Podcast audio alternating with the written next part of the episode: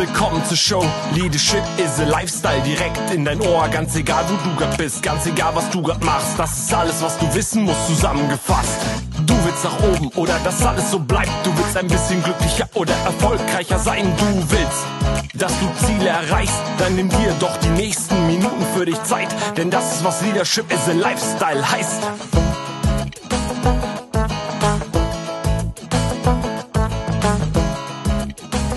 Hallo ihr Lieben, herzlich willkommen zu unserem aktuellen Podcast. Ja, heute haben wir ein richtig cooles Thema. Ihr habt sicher den Titel gelesen.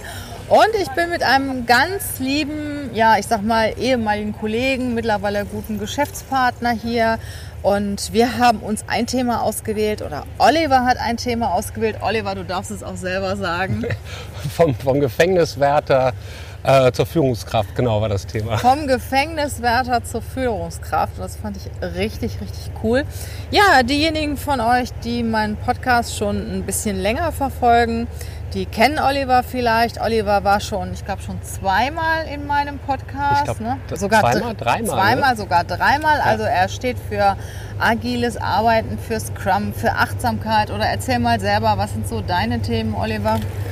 Ja, genau. So das Thema, was mich, oder die Themen, die mich am meisten begleiten jetzt meine Arbeit, sind Agilität meets Achtsamkeit. Im Endeffekt dieses, wie kann ich als Mitarbeiter, als Führungskraft wirksam werden, eben mit agilen Arbeitsweisen. Und da eben Themen von Achtsamkeit reinbringen, im Endeffekt immer wieder bei sich selber anzukommen, seine Gehirnressourcen optimal zu nutzen. Ja, das sind so die Themen, die mich bewegen an der Stelle, was auch immer mit lebenslangem Lernen zu tun hat, das ist mir ganz wichtig. Du warst ja auch selber sehr lange Führungskraft und das Thema Führung beschäftigt dich ja mittlerweile auch schon seit einigen Jahren. Nicht nur, ich sag mal, von dieser theoretischen Führung, sondern auch wirklich, wie führe ich mich selber, wie bin ich achtsam, wie gehe ich gut mit mir um, damit ich dann auch gut mit anderen Menschen umgehen kann. Und deshalb habe ich dich auch immer ganz gerne dabei, weil du eigentlich die beiden Facetten abbildest. Einmal diese klassischen Aufgaben einer Führungskraft, dann aber den Menschen auch noch sehr stark beachtest und mit berücksichtigt. Und die beiden Komponenten zusammen bilden natürlich dann, ich sag mal, den perfekten Chef, oder? So würde ich das auch sehen, genau, wenn beides zusammenkommt, definitiv. Bevor wir starten, wir sitzen hier mitten im Freien am wunderschönen Rheinauhafen in Köln. Also es kann sein, dass mal ein Schiff vorbeifährt und hupt oder im Hintergrund mal ein Auto hupt. Konzentriert euch einfach voll auf das, was wir sagen, weil es lohnt sich. Oliver, du hattest jetzt das Thema genannt, vom Gefängnisaufseher zur Führungskraft. Jetzt, was verbirgt sich denn dahinter?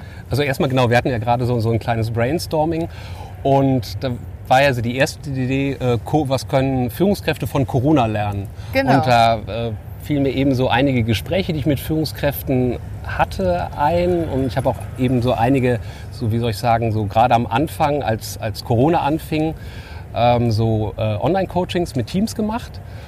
Und wo dann auch viel das Thema war nach dem Motto, ja, wie gehe ich denn jetzt als Führungskraft mit dem Thema Corona um und mein Team sitzt nicht mehr bei mir und jetzt gar nicht bei allen, aber bei dem einen oder anderen war so nach dem Motto, ja, und wie kontrolliere ich denn jetzt eigentlich genau. mein Team, ob die wirklich arbeiten? Du meinst also den Gefängniswärter in dem Sinne, dass er wirklich, dass die Leute alle im Büro sitzen und da passt einer auf, dass sie auch ordentlich arbeiten?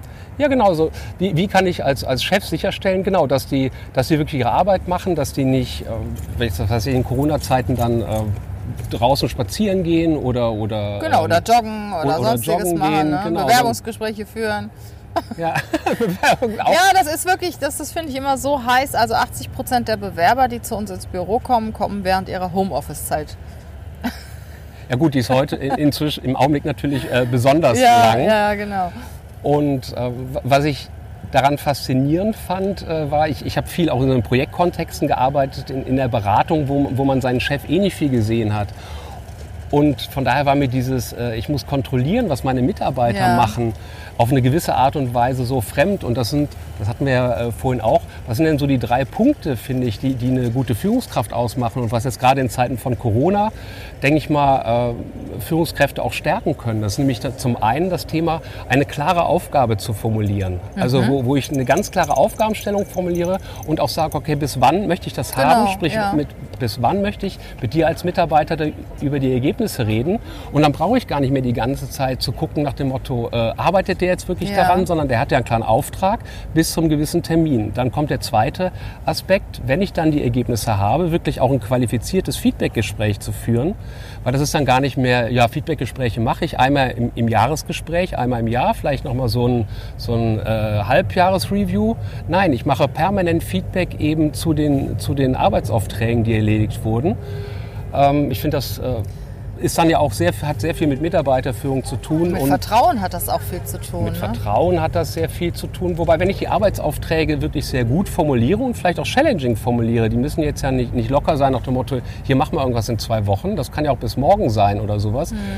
Dann, und Vertrauen ist ja so nach dem Motto, darf Arbeit Spaß machen? Das hatte ich häufig so nach dem Motto, in Videokonferenzen, ja, wenn derjenige jetzt seinen Hintergrund da, so einen virtuellen Hintergrund drin hat, jetzt kommen ja gerade Fahrräder vorbei, wenn da so ein virtueller Hintergrund ist, nicht, dass der im Park sitzt. Es ist doch total egal, wo der seine Arbeit macht. Ja, Hauptsache, manchmal wir sitzen ja jetzt auch nicht im Büro, ne? Genau, wir sitzen gerade auch nicht im Büro. Von daher, wo die Menschen ihre Arbeit machen, ist, finde ich, doch relativ egal. Und das kann ja sogar, wenn die dann zum Beispiel einen Call haben und dabei spazieren gehen, das kann ja viel inspirierender sein. Klar. Da kommen so Gedanken in Bewegung, als wenn ich jetzt die 6. Stunde am Tag am Schreibtisch sitze. Ja. Und du sagst, Arbeitsaufträge geben und die kontrollieren. Es ist aber so, wenn ich jetzt so mal an meine Mitarbeiter denke, die arbeiten weitgehend sehr selbstständig. Also ich gebe ihnen keine konkreten Arbeitsaufträge. Ne? Also die haben ihren Arbeitsbereich, die haben ihre Ziele, die aber schon ein bisschen weiter gefasst sind als jetzt ein Arbeitsauftrag. Und da finde ich es schon wichtig, dass ich mich dann einfach regelmäßig mit ihnen unterhalte und einfach so die Zielerreichung nochmal abstimmen, mit ihnen bespreche mal, was hast du diese Woche gemacht oder was hast du nächste Woche vor. Das machen wir zum Beispiel, dass wir uns einmal die Woche kurz schließen und sagen, okay, was ist jetzt das Ziel von jedem Einzelnen in dieser Woche? Also erstmal haben wir ein Monatsziel, hat jeder Monatsziele, so 3 bis 5 größere Monatsziele und die brechen wir dann auf die Woche runter. Und dann treffen wir uns einmal die Woche und stimmen uns ab, wie sieht das jetzt mit dem Ziel aus, wie ist die Zielerreichung, was muss noch gemacht werden. Und dann brichst du das nicht so auf jeden einzelnen Arbeitsauftrag runter, sondern in dem Moment, wo halt die Mitarbeiter schon mehr Verantwortung haben und nicht jedes einzelne Aufgabenpaket abgestimmt wird, hast du trotzdem als Führungskraft da den Überblick, ne, und weißt, was sie tun. Und dann hast du an der Stelle ja statt Arbeitsaufträgen sehr klare Zielvorgaben formuliert. Sprich, du hast dir im Endeffekt das, was eine Führungskraft ja machen soll, Ziele vorgeben, dann wirklich sehr explizit monatlich gelebt und dann sogar auf Wochen runtergebrochen.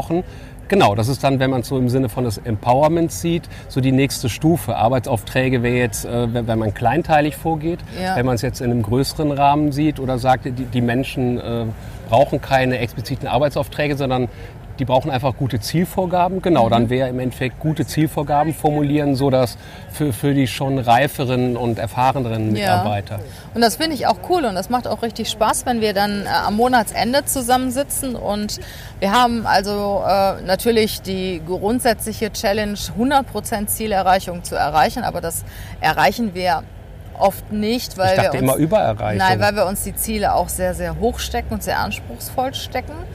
Aber bei uns ist schon eine richtig coole Zielerreichung, wenn wir 80% erreichen. Also wenn wir alle 80% insgesamt erreicht haben, haben wir im Moment den Benefit, dass wir haben hier am Rheinauhafen ein tolles Riesenrad stehen, dass wir 10 Runden Riesenrad fahren. Okay. Der eine oder andere Höhenangst hat, für den wird das vielleicht gar nicht so attraktiv sein. Euer Team ist schwindelfrei. Ne? Euer Team ist schwindelfrei. Nein, aber das macht dann auch irgendwo Spaß, wenn man dann was ausschreibt. Oder im vorletzten Monat hat man gesagt, dann gehen wir irgendwo ganz schick essen.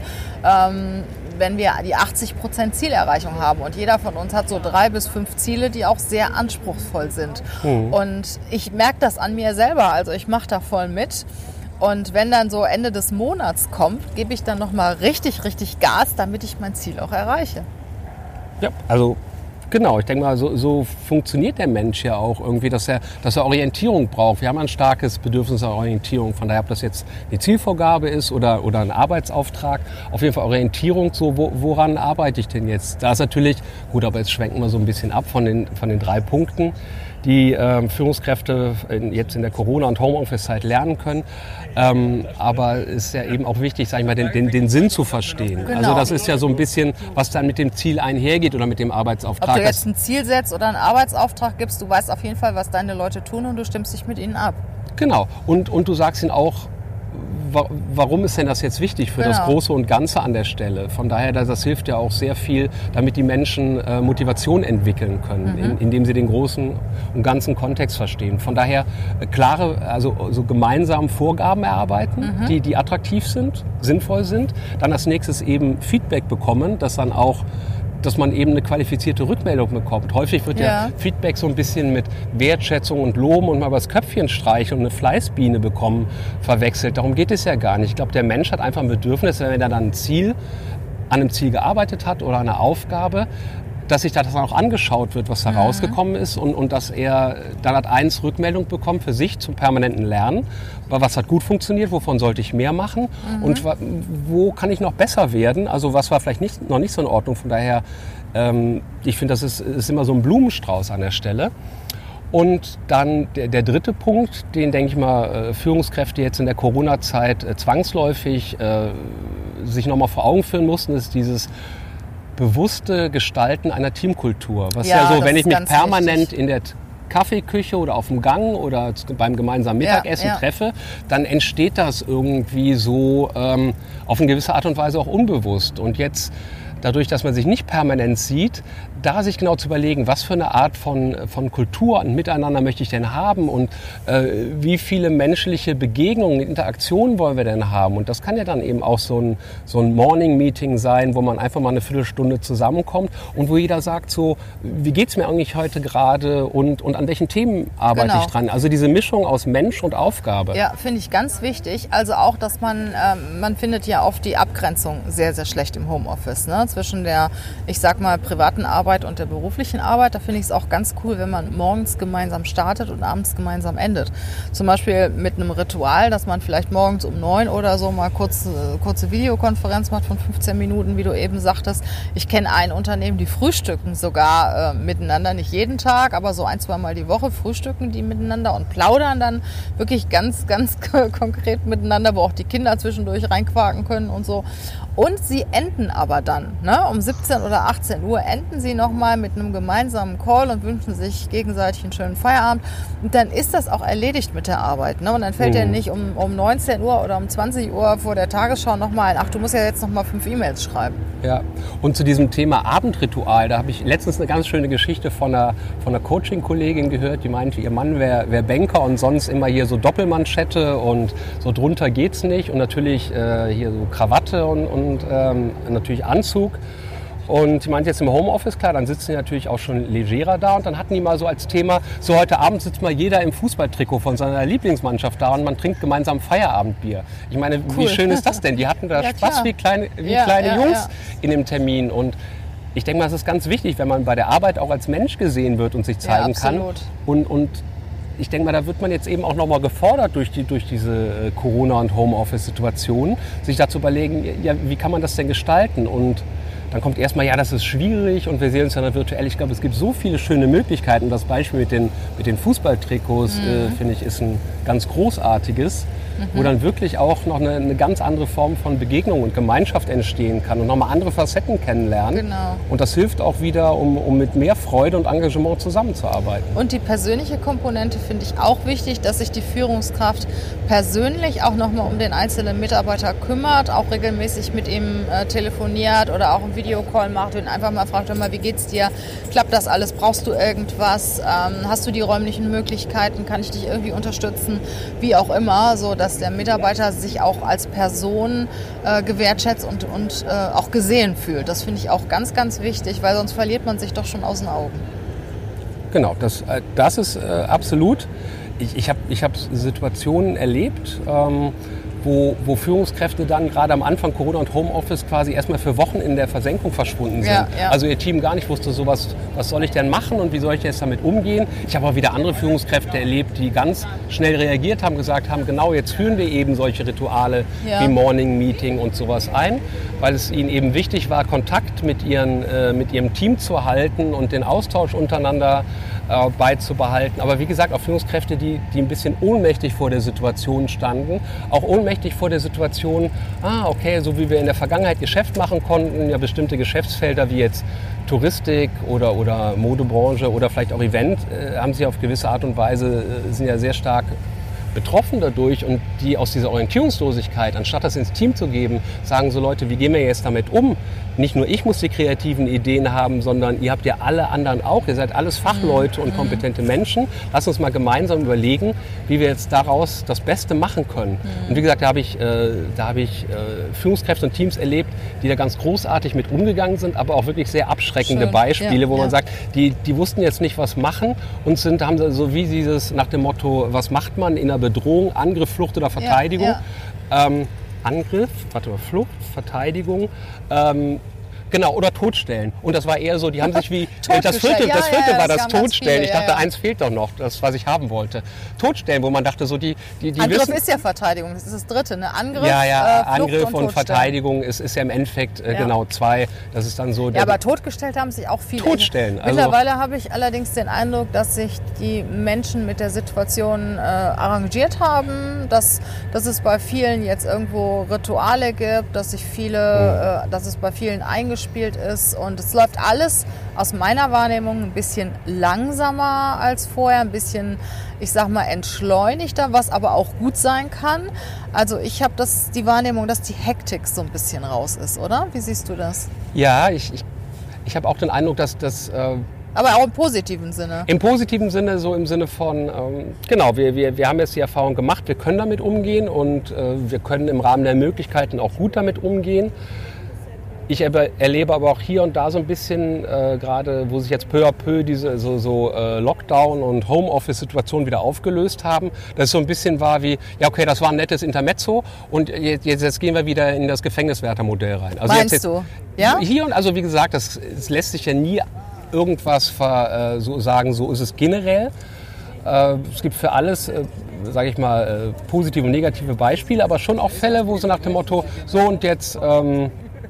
Und jetzt kommen wieder alle zurück ins Büro, und die Homeoffice-Sache, das war so ein Intermezzo, die vergessen wir mal schnell wieder, weil die Führungskräfte sich eben in dieser Homeoffice-Zeit nicht umgestellt haben und nicht gesehen haben, wo die großen Chancen für sie darin liegen, in der persönlichen Entwicklung. Wichtig ist natürlich, für sich zu erkennen, dass es nicht nur eine unangenehme Situation im Außen ist, sondern dass es auch eine großartige Chance für sich selber ist, sich weiterzuentwickeln, zu gucken, warum ist denn das für mich so unangenehm und was kann ich eigentlich machen, um auch mehr Freude und auch eben Vertrauen in die Zusammenarbeit zu bringen. Ja, schön. Also ich habe das Gefühl, dass sich alles auch im Positiven wendet und dass sich, ich sag mal, die Situation langsam einpendelt und dass jeder so seinen Benefit auch daraus zieht. Also ich sag mal, dieses böse Wort mit CE hat nicht nur Nachteile. Nein, denke ich auch. Also ich finde auch gerade ein großer Wandel findet in der Arbeitswelt statt. Ich glaube, wir haben ganz, ganz schnell Jahre übersprungen im Sinne von Digitalarbeiten, Remote-Arbeiten.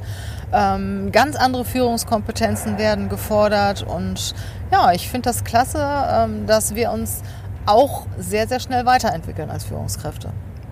Ja, finde ich auch. Und genau, gerade zum Thema Digitalisierung und verteiltes Arbeiten hatte ich letztens noch ein Gespräch mit einem Manager, einem Country Manager von so einer hier so Musik-Providing-Plattform, also wo man sich die Musik anhören kann, dann auf der Handy-App, der auch meint, dass das Thema hätte Deutschland über 5 Jahre nach vorne geschossen. Ja, finde ich auch.